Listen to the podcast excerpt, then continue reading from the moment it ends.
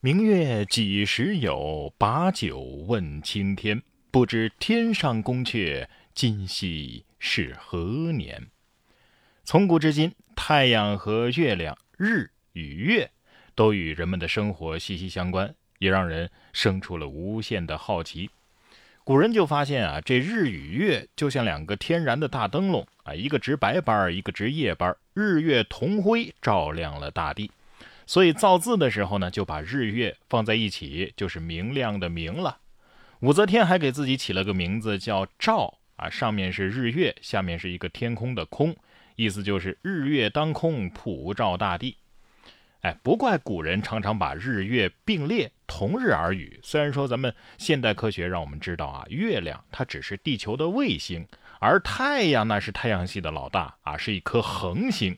它俩之间不仅差着这两个等级，太阳的直径也是月球直径的三百九十五倍，而且月亮本身是不发光的，它只是在反射太阳发出的光而已。但是在地球上看来，月亮和太阳的大小差不多呀。这是因为啊，虽然太阳的直径是月球的三百九十五倍。但是太阳与地球的距离跟月球与地球的距离相比起来，也远了将近三百九十五倍。有了这两个三百九十五倍的巧合，根据近大远小的视觉原理，太阳和月亮在地球上看起来就是差不多大小了。哎，有一个我们非常熟悉的天文现象可以证明日月的大小在地球上看着是差不多的，那就是日食啊。大家应该都知道啊，日食，特别是日全食。日全食的原理是什么呀？是月球完全处于地球和太阳之间，而且太阳的表面被月球完全的遮挡。那么问题就来了，为什么这月球可以完美的遮住太阳，一分不多，一分不少呢？就是因为这日月直径大小和距离远近同为三百九十五倍的这个巧合。太阳、地球。月球这三者的关系啊，就像是被人精确的计算过一样，好像是把这个月球啊故意放到距离地球三十八点四万公里这个地方，然后以一个近乎完美的圆形轨道来围绕着地球运行。另外，天文学当中啊有一个定义叫做洛希极限。哎，看过《流浪地球》的小伙伴肯定对洛希极限是有印象的。这个洛希极限是什么意思呢？就是说两个天体之间啊。可以保持平稳运行的最短距离，就以地球和月球为例啊，以地球和月球的这个体积质量来计算的话，如果月球和地球的距离小于了洛希极限的距离，那么月球就会被引力给拉碎，分解成为地球的星环。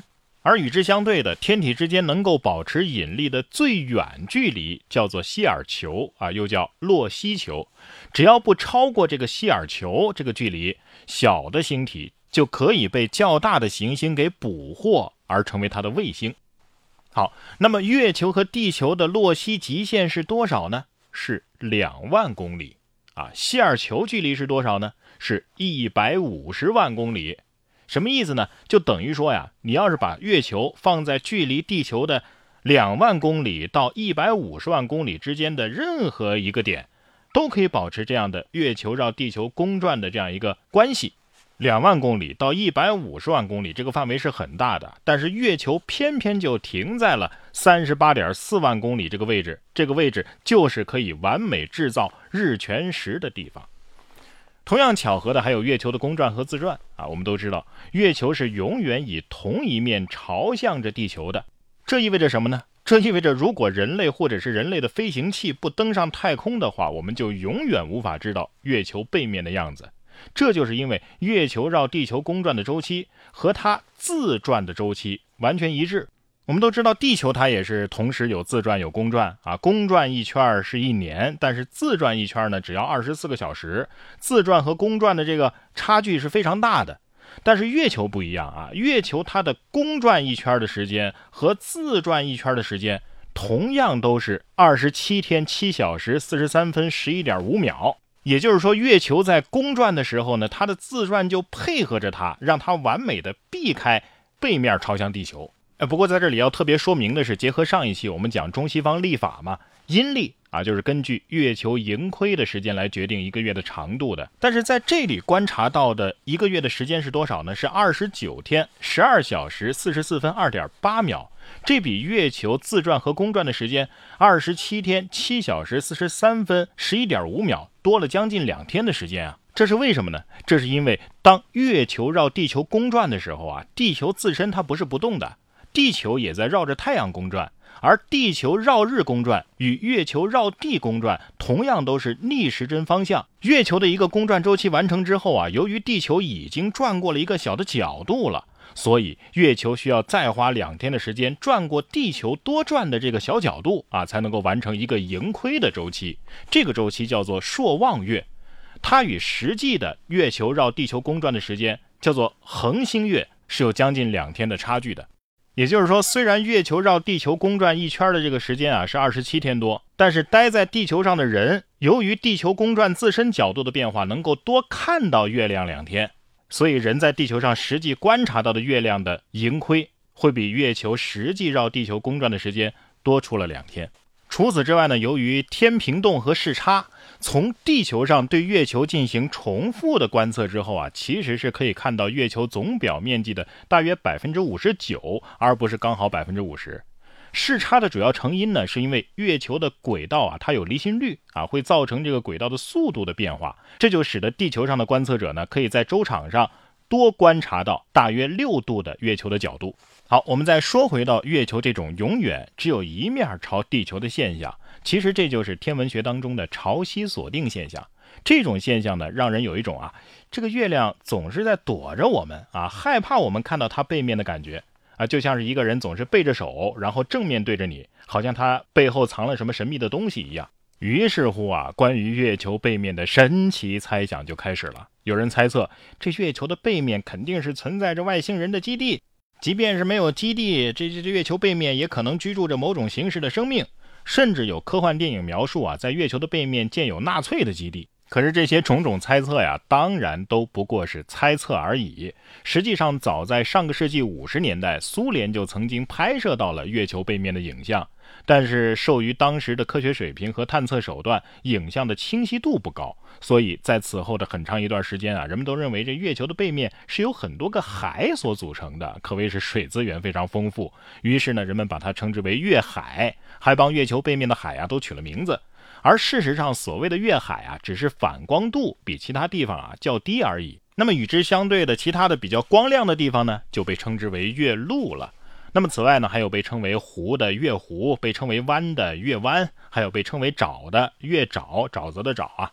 不过随着后续的科学水平的高速的发展，人们对于月球背面的情况啊有了新的认知。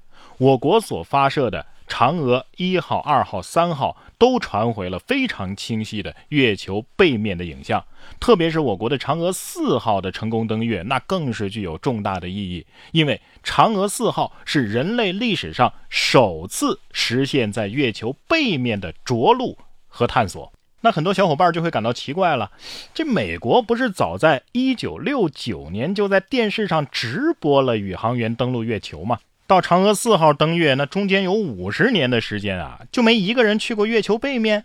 确实，不光是人类啊，在嫦娥四号之前，就连无人探测器也从来没有去过月球的背面。而且，美国在宣布成功登月之后，仅仅三年就突然终止了月球探索计划。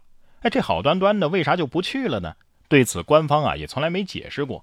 所以啊，大家就展开了猜想。有的人认为啊，别说去月球背面了，这美国登月都是假的。还有一些脑洞大的人啊，说法更为离奇了。他们认为这月球上啊，肯定是有外星人，所以阻止了人类去背面。不仅如此啊，这些阴谋论者还表示，月球啊，就是外星人用来监视人类的飞船，他们都住在这个月球的内部，月球背面呢，就是他们的活动场所。哎，这个说法很符合大众的口味，所以很快啊风靡全世界，甚至有人还出了一本书专门讲解这个阴谋论啊，叫做《外星人就在月球背面》。当然，像这样的地摊文学呀，没有多少人会把它当真，所以这样的观点呢，一开始也就是个谈资和玩笑而已。可是，在一些科学实验之后，人们又不得不重新掂量起这个猜想的真实性。有报道称。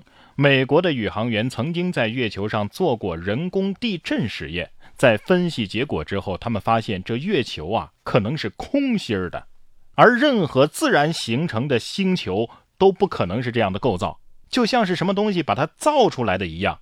这不就成了支持外星人住在月球内部的证据了吗？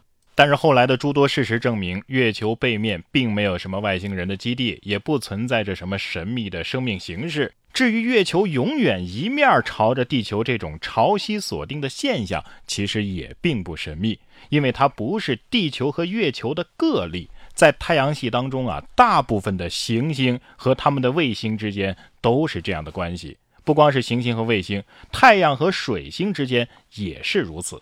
但是，关于月球的神奇之处啊，远不止如此。我们都知道，月球是地球唯一的卫星啊，但是它的体积却比曾经的九大行星之一的冥王星都还要大，比金木水火土里的水星也小不了多少。当然了，月球的直径在太阳系的所有卫星当中啊，也只能排到第五。但是，要知道它的母星地球的直径，也只是它的四倍不到啊，所以。它作为地球的卫星来看的话，那实在是太大了。要知道，太阳系里最大的卫星木卫三啊，它的直径呢是它的母星木星的二十七分之一。第二大卫星呢是土卫六，它的直径也只是它的母星土星的二十四分之一。而整个太阳系一共有一百九十四颗卫星，这些卫星的大小都没有超过它们母星的百分之五。而月球的大小却是地球的百分之多少呢？百分之二十七，也就是四分之一还多。这一现象在太阳系当中啊是非常反常的存在。这也就意味着，单凭地球的引力是不足以捕获到月球这么大一颗卫星的。这就让月球的起源、地球和月球的关系的形成充满了不确定性。